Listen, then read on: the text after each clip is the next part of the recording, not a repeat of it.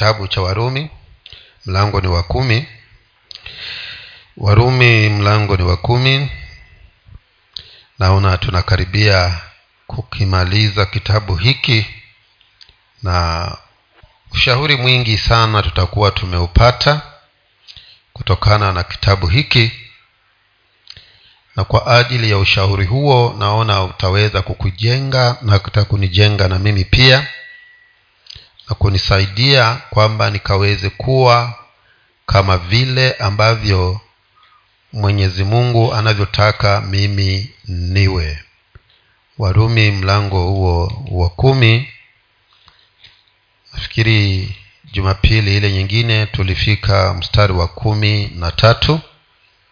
Taka nianzie mstari huo ndiposa niweze kushuka hapo chini na tupate kuendelea mstari huo wa kumi na tatu. Namini huo ndio tuliokuwa tumeufikia.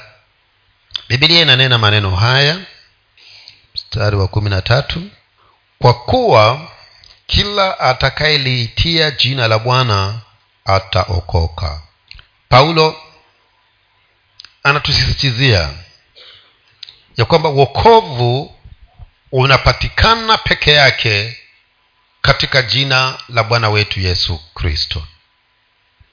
Na wokovu huu anaouzungumza anasisitiza ya kwamba mpaka wewe na mimi tukaweze kuliitia jina hili la bwana wetu yesu kristo ndiposa nikaweze kufikiria huu wokovu wa kuweza kuondolewa katika maeneo yale ya kuwa adui wa mungu na niingizwe katika sehemu hii ya kuwa rafiki wa bwana na ambaye anahesabika haki si kwa juhudi wala bidii zangu lakini kwa imani ndani ya yesu kristo.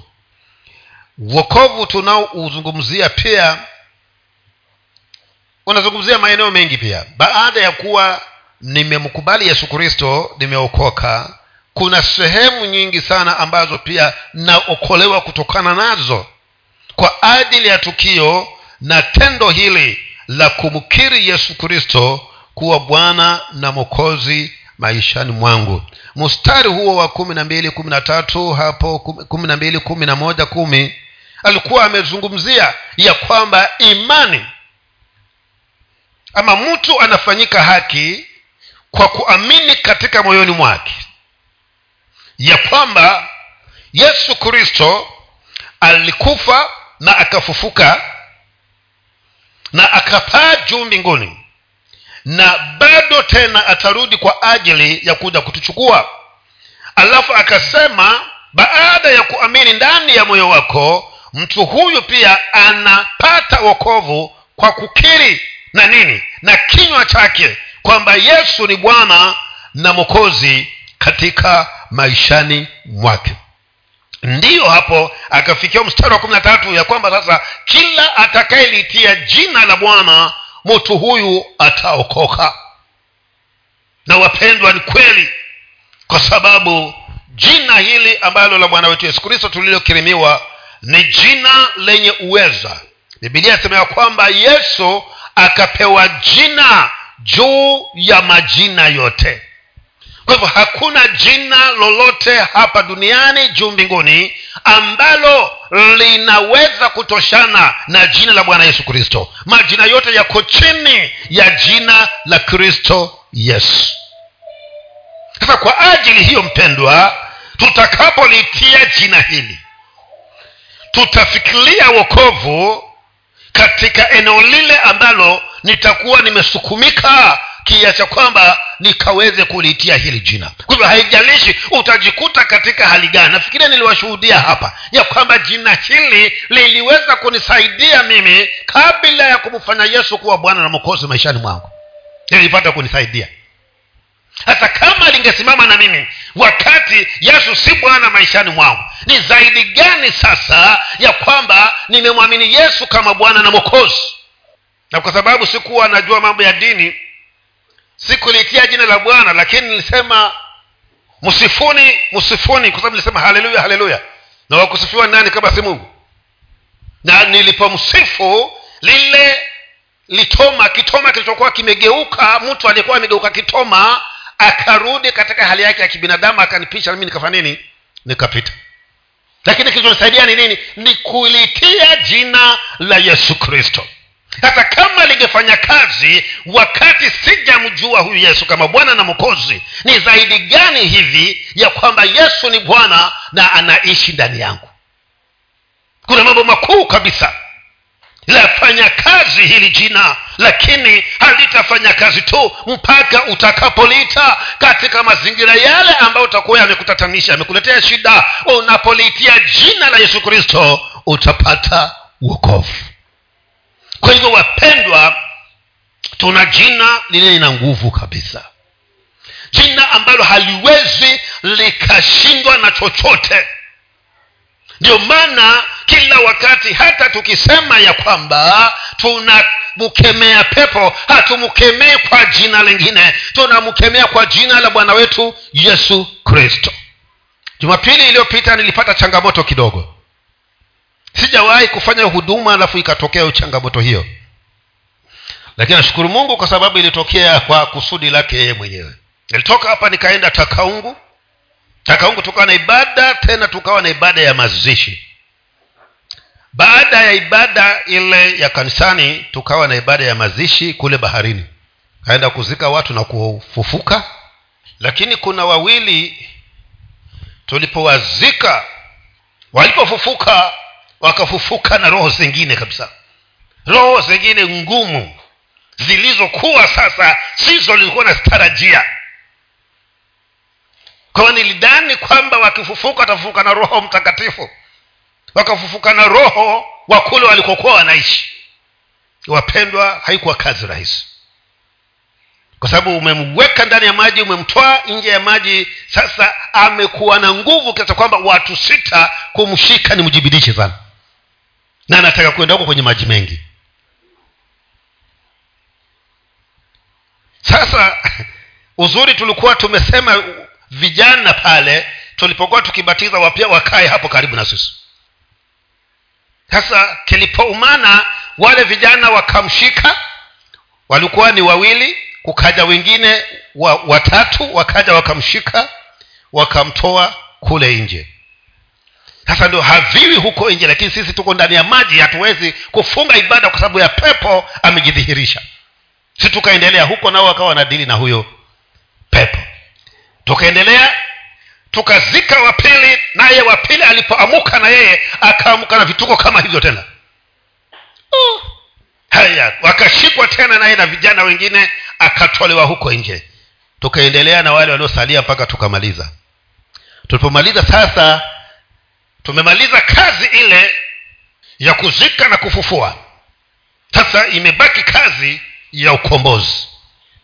Wapendwa haikuwa rahisi. Lakini jina hili tulipoliitia jina la bwana wetu yesu kristo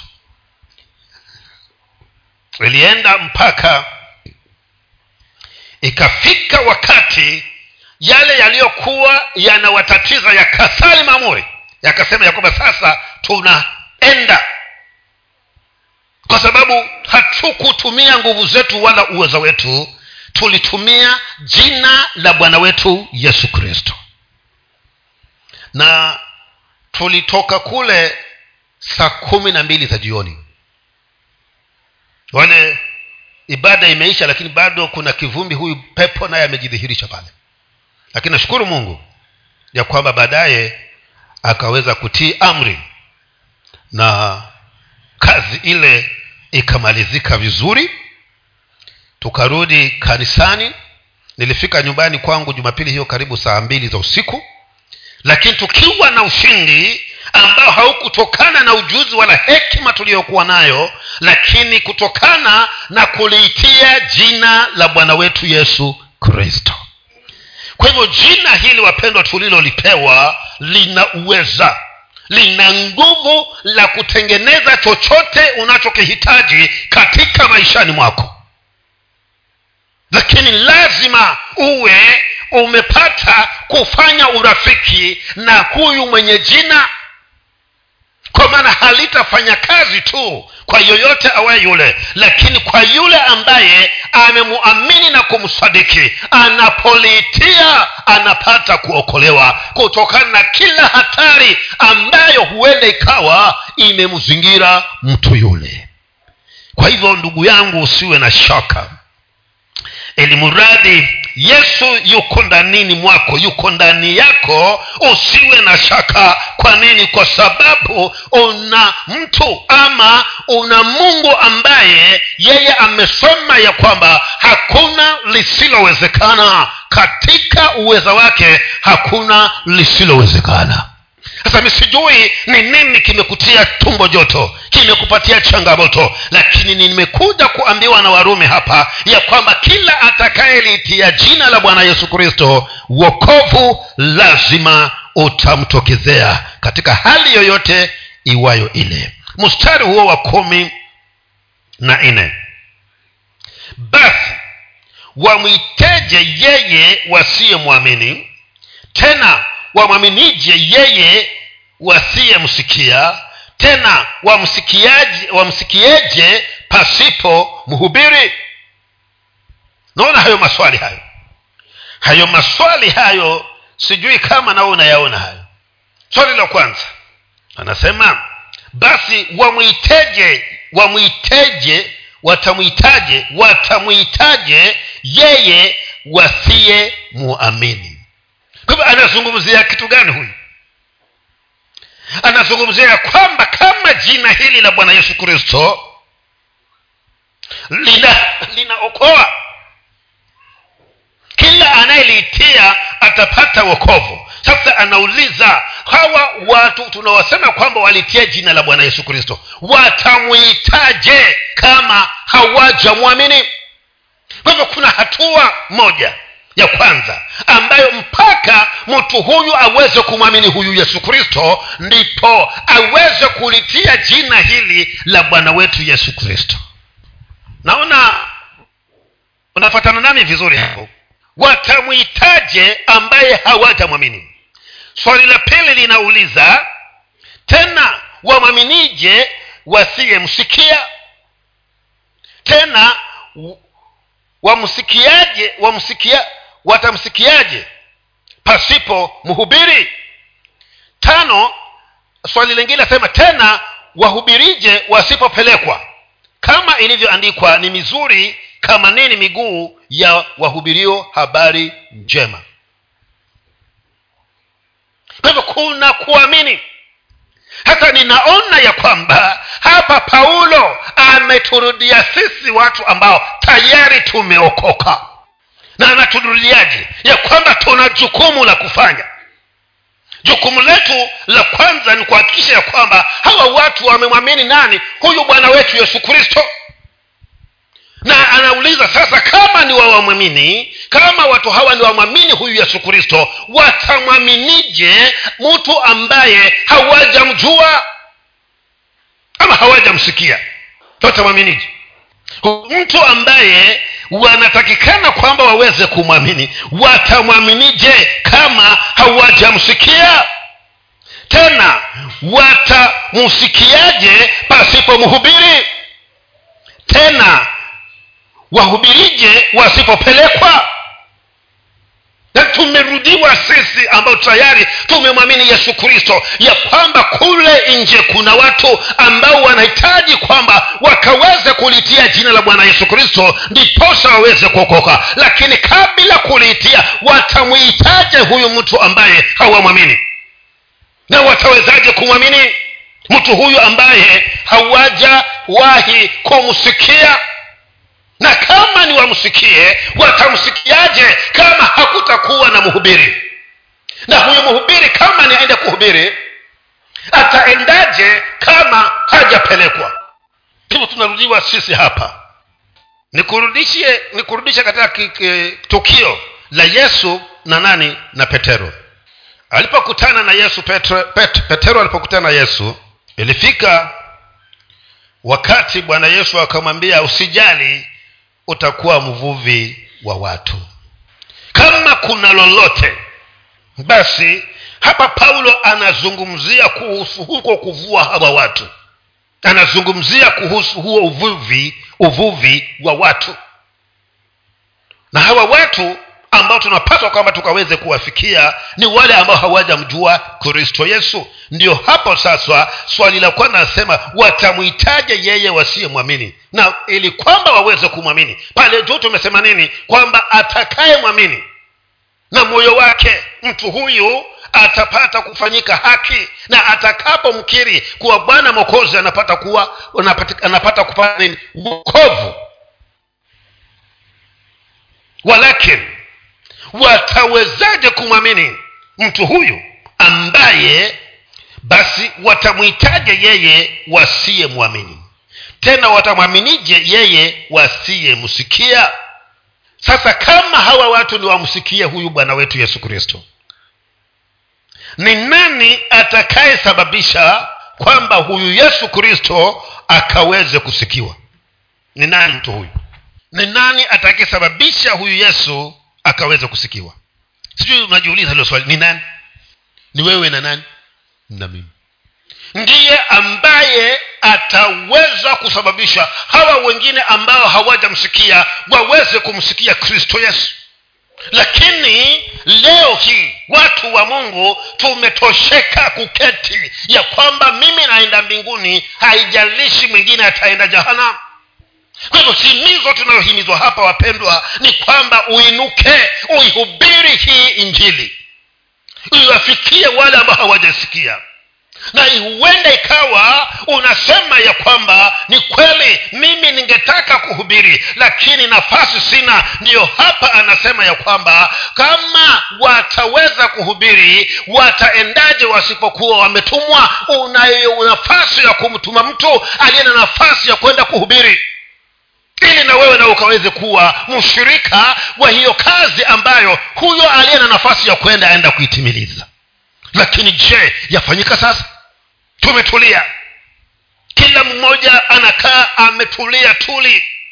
Kisa na maana pengine unasema ya kwamba mradhi mimi niko salama sijali kuhusu mtu mwingine. Hapa paulo anasema watamwitaje watamwaminije yeye ambaye hawajamsikia na ni nani awasababishi watu hao waweze kuwasikia kumsikia yesu kristo? Ni wewe uinuke ndugu yangu inuka dada uihubiri injili. Kama huwezi muwezeshe aliye na uwezo wa kwenda na kuwafikia hawa watu hilo ndilo ambalo anasisitiza hapa paulo. Na ndugu zangu kama kuna nyakati injili ilihitaji kuhubiriwa na kuhubiriwa kwa juhudi na bidii zaidi ni siku hizi tunazoishi ndugu zangu. Injili inapaswa kuhubiriwa. Na ni wewe uinuke. Mimi nami niinuke niweze kupeleka habari hizi ili watakapozisikia watakapomwamini wakapate kumwitia huyu yesu kristo ili na wao nao wakaweze kupata wokovu.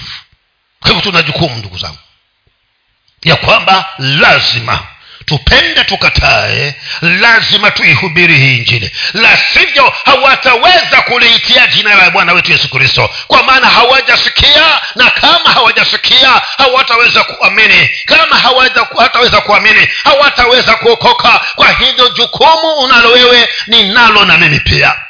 Lakini naona unangojea tutangaze mkutano wa injili ndio useme sasa ndo tutaenda kuhubiri. Ah, siku hizi hiyo mbinu hiyo haina mguso sana. Haina mguso hiyo mbinu hiyo. Mbinu iliyosalia ambayo ina mguso ni hii ya wewe ukasimame na huyo mtu ana kwa ana akiwa na maswala ya kuuliza na umjibu mpaka aweze kufikia mahali kusema ya kwamba sasa ninampenda ninamkiri huyu yesu kristo. Hiyo mbinu ina mazao zaidi kuliko hii ya mkutano wa hadhara. Kwa hivyo jukumu unalo wewe. Jukumu ni kwangu mimi. Nikaweze kuinuka na nikahakikisha ya kwamba hii habari njema haibaki na mimi inafikia na mwingine naye. Ili yeye atakapokwenda kuifikiwa akaweze na yeye kumwitia yesu kristo awe bwana na mokozi katika maishani mwake.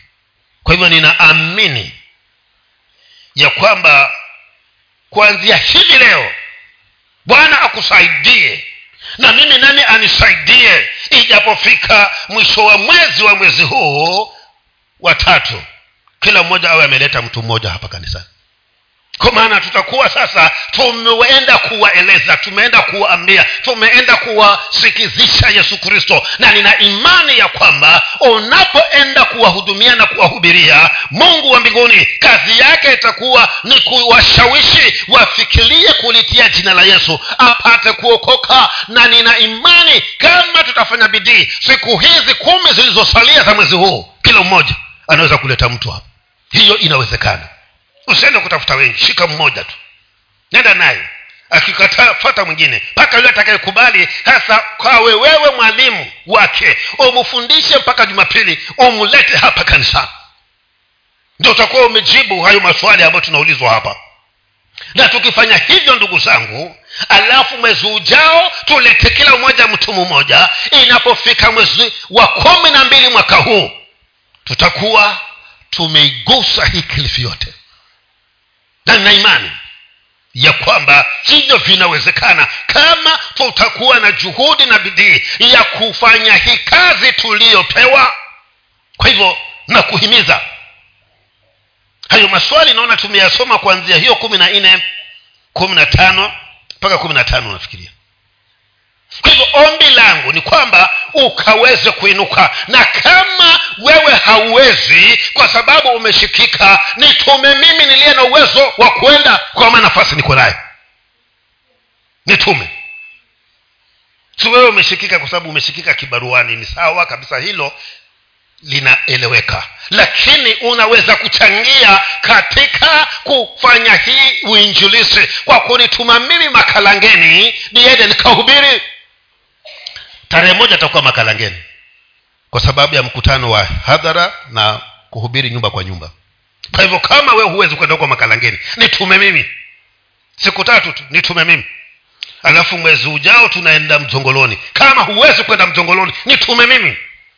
Kwa nini tunaenda huko? Ili kwamba angalau wakamsikie huyu yesu na kwa kumsikia wamwamini na watakapomwamini waliitie jina la yesu waweze kuokoka haya kama huko makalangeni na mjongoloni huwezi kwenda kwa sababu kwa kibaruani. Umenituma mimi yale masaa ukitoka shule ukitoka kazini kabla hujafika kwako ule bodaboda anayekubeba ameokoka. Zungumza naye.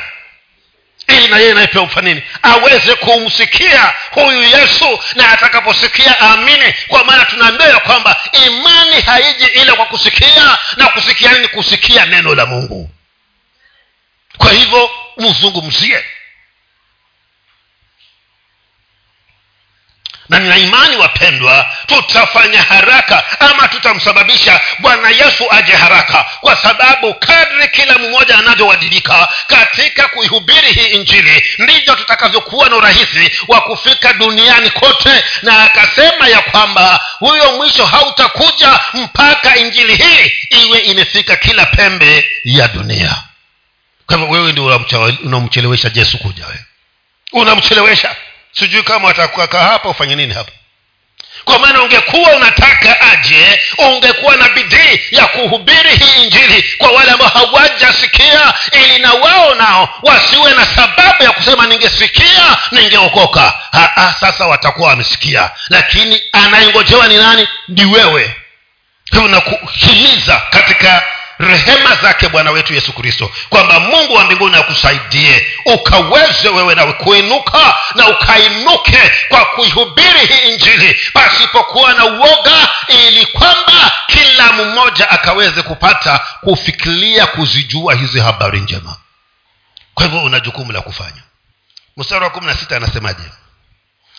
Mstari wa sita anasema lakini si wote walioitii ile habari njema kwa maana isaya asema bwana ni nani aliyeziamini habari zetu? Sasa hii si shida yetu. Shida yetu ni kuhubiri.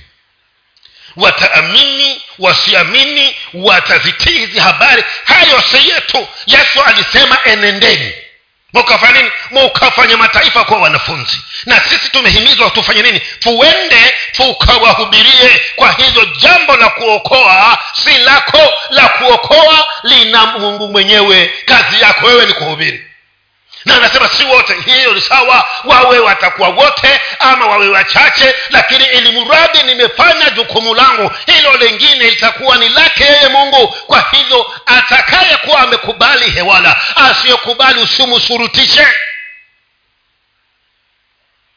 usimlazimishe na wakati mwingine wajua tu watu tunawalazimisha kusemaje. Tenda kuchomeka wewe. Sasa unawaweka hofu. Anaweza kuokoka kwa sababu ya huu uoga anaogopa kwenda chomeka.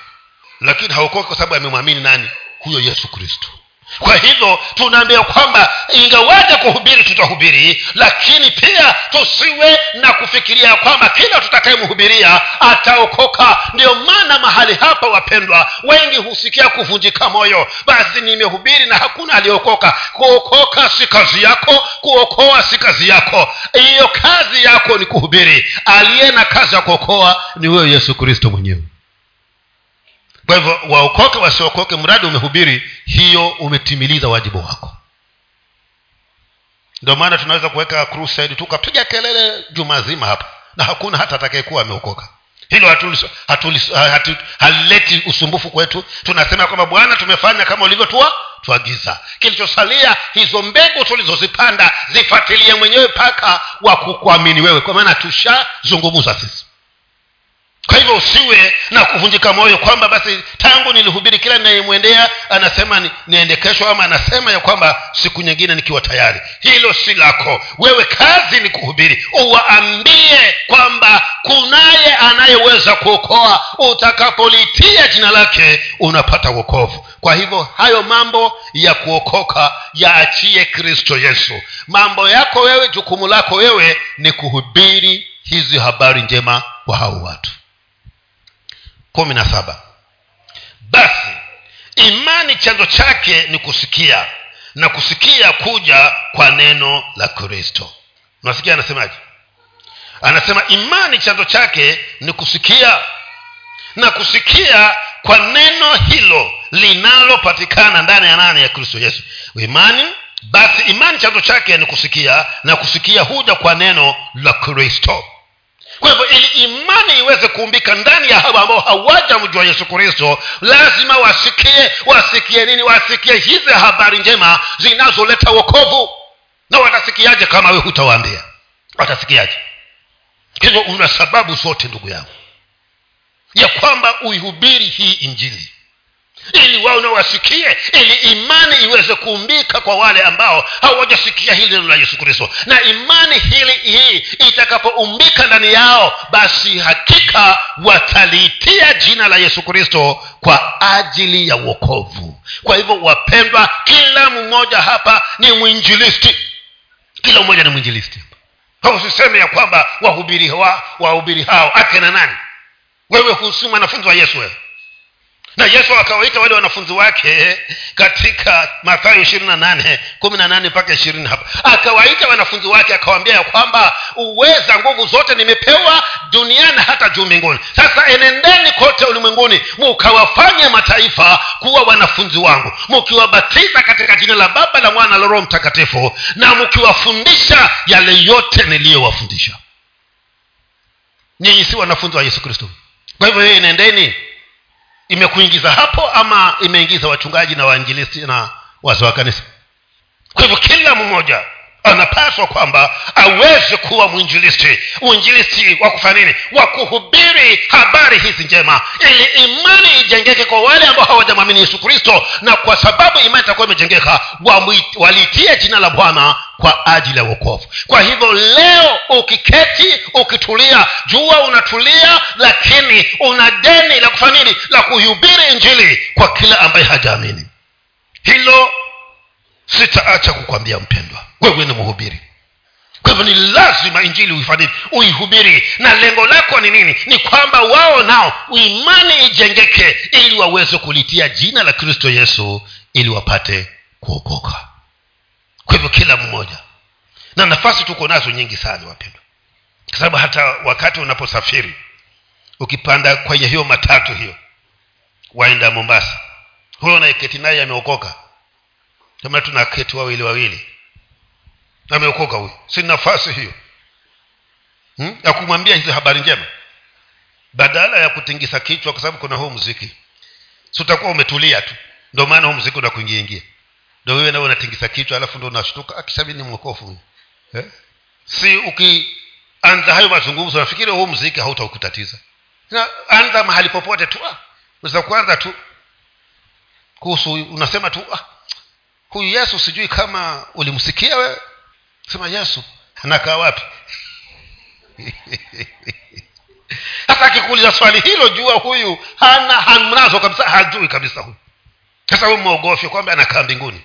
Na ndiko anakokaa kweli? Yesu anakaa mbinguni. Sasa huyu amsikiaje kama anakaa mbinguni? Ndio sasa unamwanzia hapo sasa kwa maana sote tumeitwa kwamba sisi ni wainjilisti. Tuhubiri hizi habari njema ili kila mmoja akaweze kupata kumwamini. Na ili waweze kuamini lazima waweze kusikia. Wasikie nini? Wasikie habari hizi za neno linaloleta wokovu kutokana kwa kristo yesu. Kumi na nane. Lakini nasema je wao hawakusikia? Nam wamesikia sauti yao imeenea duniani mote na maneno yao hata misho ya ulimwengu. Sasa hapa amerudi kwa waisraeli.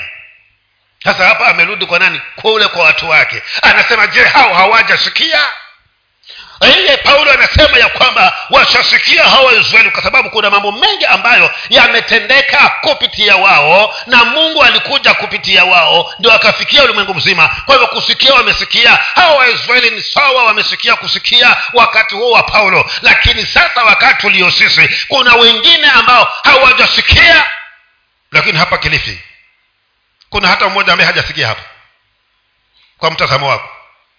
Sasa kama amesikia sasa jukumu bado tunalo sisi. Kwa maana amesikia lakini hajaokoka. Kwa hivyo bado tunaye mpaka afanye nini? Mpaka amwamini huyu yesu kristo. Na kama hata mwamini yesu kristo mpaka atoke hapa duniani. Kila tukimwona tumwambia jua ya kwamba yesu anaokoa.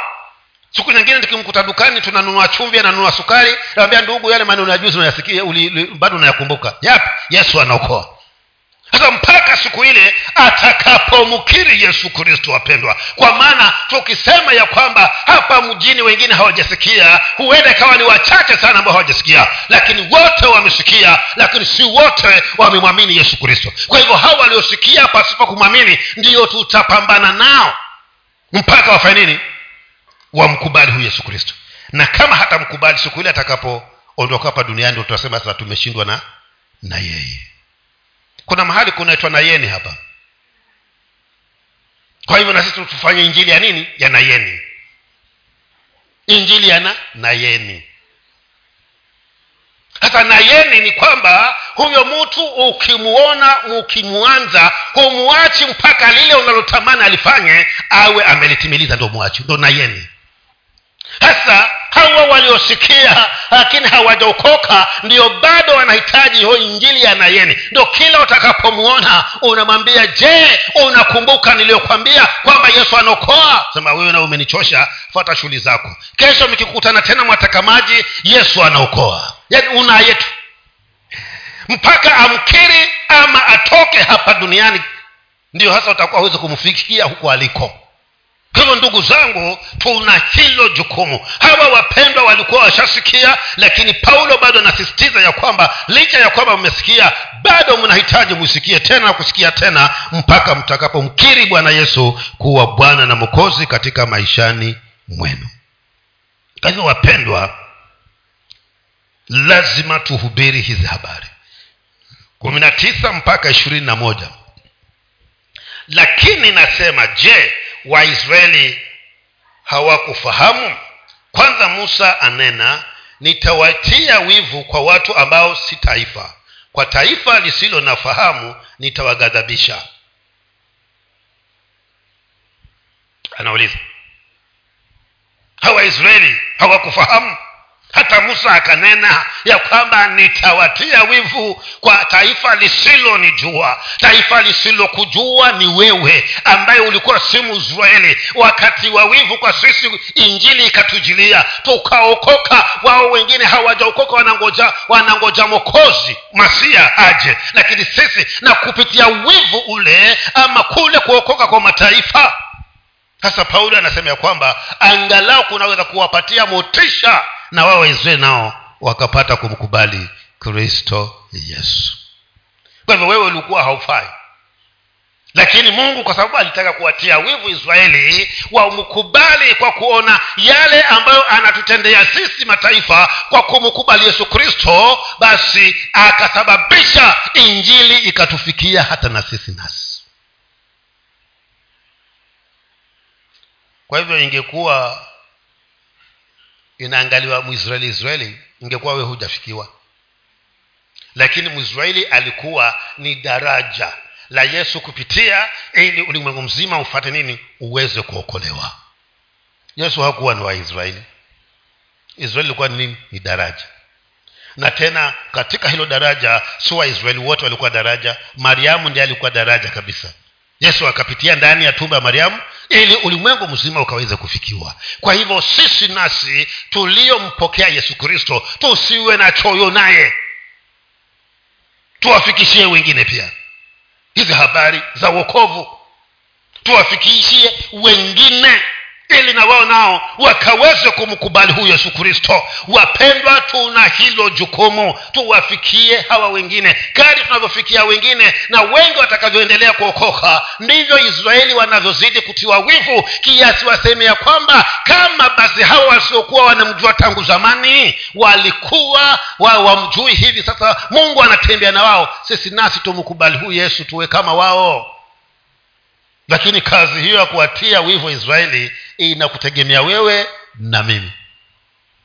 Tuwahubirie hawa mataifa wenzetu. Hawa ambao ni mataifa si wa kabila ya israeli. Ili wakati wanavyookoka kwa wingi ndivyo israeli nayo inaanza kujiuliza. Kama huyu masihi siye aliyekuja pale aliyezaliwa pale bethlehemu. Basi awe ni nani? Mbone mataifa wanabarikiwa kuliko sisi kwa kumwamini yeye waonawatiwe wivu wapate kumkiri kristo kama bwana na mokozi katika maishani mwao. Lakini kazi ya kuwatia wivu hao israeli inakutegemea wewe na mimi. Kwa hivyo ninakuhimiza inapofika tarehe moja uende na mimi makalangeni ili tukafanye nini? Tukamhubiri huyu yesu kristo. Wamwamini huko watu. Na watakapomwamini wataliitia jina lake. Na watakapoliita jina hilo basi kuokoka wataokoka. Ishirini. Na isaya anao ujasiri mwingi asema nilipatikana nao wasionitafuta nilidhihirika kwao wasioniulizia. Bado anazungumzia kuhusu israeli ya kwamba isaya akawaambia sikieni nyinyi. Mmejifanya nyinyi ndio mko karibu na mungu sana lakini tazama mungu anasema ya kwamba wale ambao hawakuwa wananitafuta nilipatikana kwao. Na pia nikadhihirika kwa wale ambao hawakuwa wananiulizia. Hebu angalia wewe kama utapiga darubini kutoka vile vizazi vya huko nyuma kidogo. Kulikuwa na dalili yoyote huko kwenu ya kuwa watu walikuwa wanamtafuta huyu mungu wa kweli. Tulikuwa tumebaki na koma mizimu hmm, na kaya. Wale mijikenda.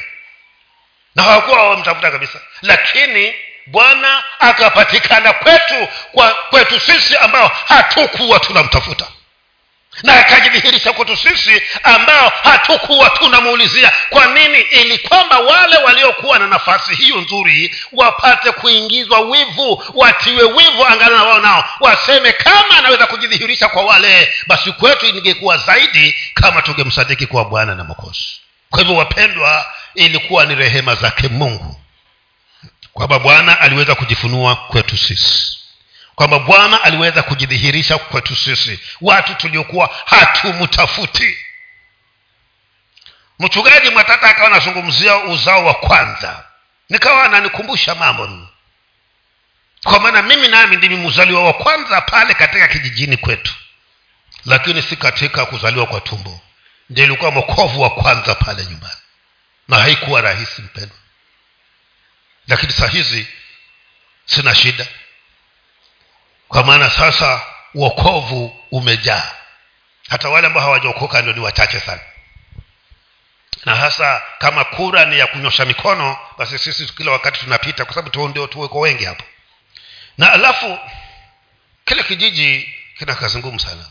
Kwa sababu nafikiria katika ile kijiji yetu ile pale kwetu pale kama kulikuwa na wa kwanza kujenga nyumba ya ya bati na jiwe na mimi niliyeokoka unaona hizo mambo wapendwa uokovu ni mzuri. Ni mzali wa kwanza kuokoka mzali wa kwanza kujenga bati na jiwe. Hata ingawaje si huko lakini huko. Kule iko lakini si jiwe la la huku bofa. Ni mawe ya kujitengenezea mwenyewe huko. Iko. Lakini sasa ilikuwa ni wanini wa kwanza.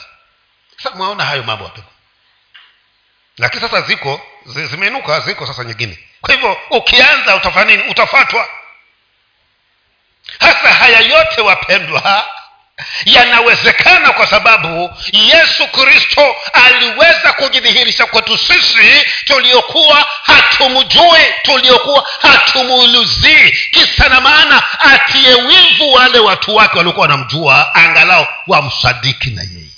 Kwa hivyo isingekuwa rehema zake mungu haungekuwa hapa wewe.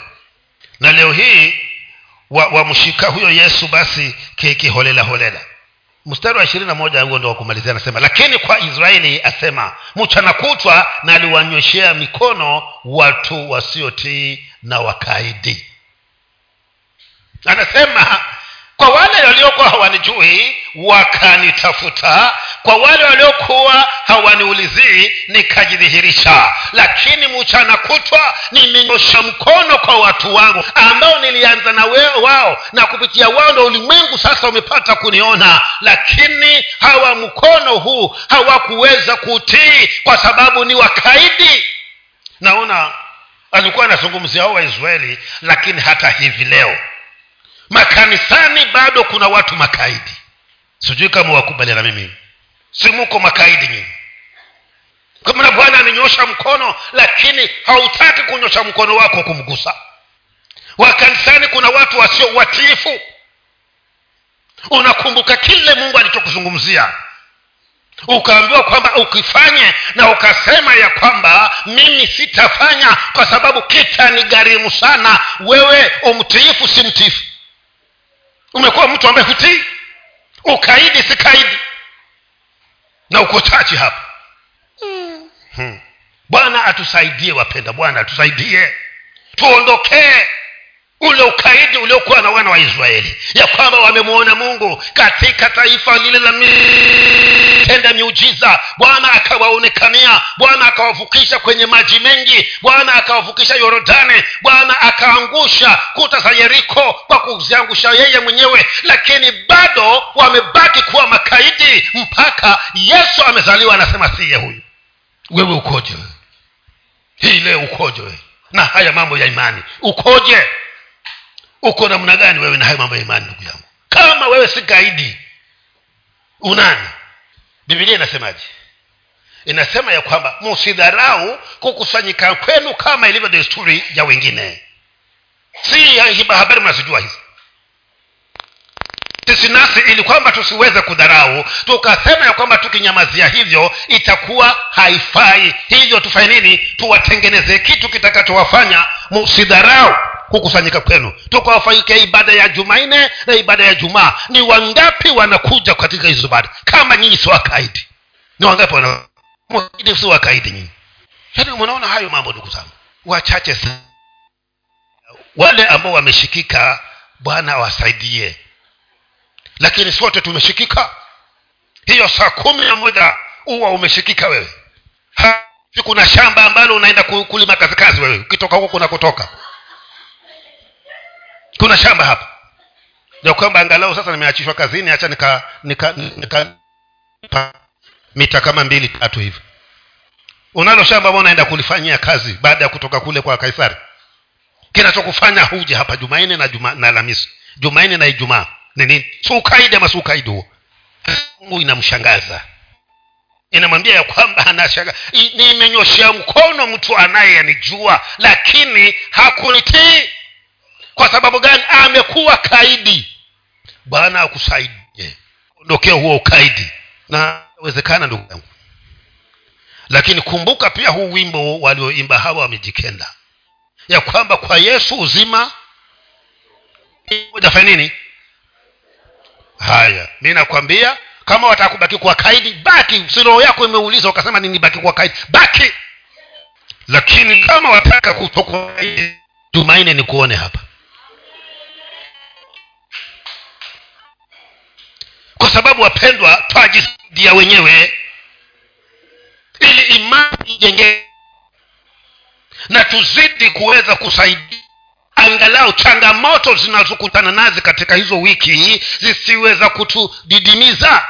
Hasa mwatuletea kibarua kigumu sana. Waja jumapili mpaka jumapili. Ukija hapa kitambo ushike mita. Tumechoka. Umekuwa kama ule mtambo wa kule kwetu tulipokuwa watoto kule. Haikuwa ni ya kidijitali ya kuwa ukibofya inakuwa ilikuwa lina kadude kama zedi hivi. Ndo sasa unashika huku mwisho huku basi. Sasa wasi wapiga kweli. Sasa sisi tulikuwa tu, tuna tafsiri hilo huo mungurumo huu sema huu mungurumo waita mwenye mtambo huu. Sasa kama unaanza kambo kambo kambo kambo kambo kambo kambo sasa inakuwa hivyo kwa sababu waja jumapili mpaka jumapili. Ukija hapa basi moyo umejaa shida kabisa kwa sababu haukupata nafasi za kufarijiwa hapa katikati ya wiki. Hasa twaja basi tuwafanya kwanza hasa jumapili hapo kwanza wanaanza watu wa sifa. Piga makofi. Hata kana kwamba huwasikii kabisa.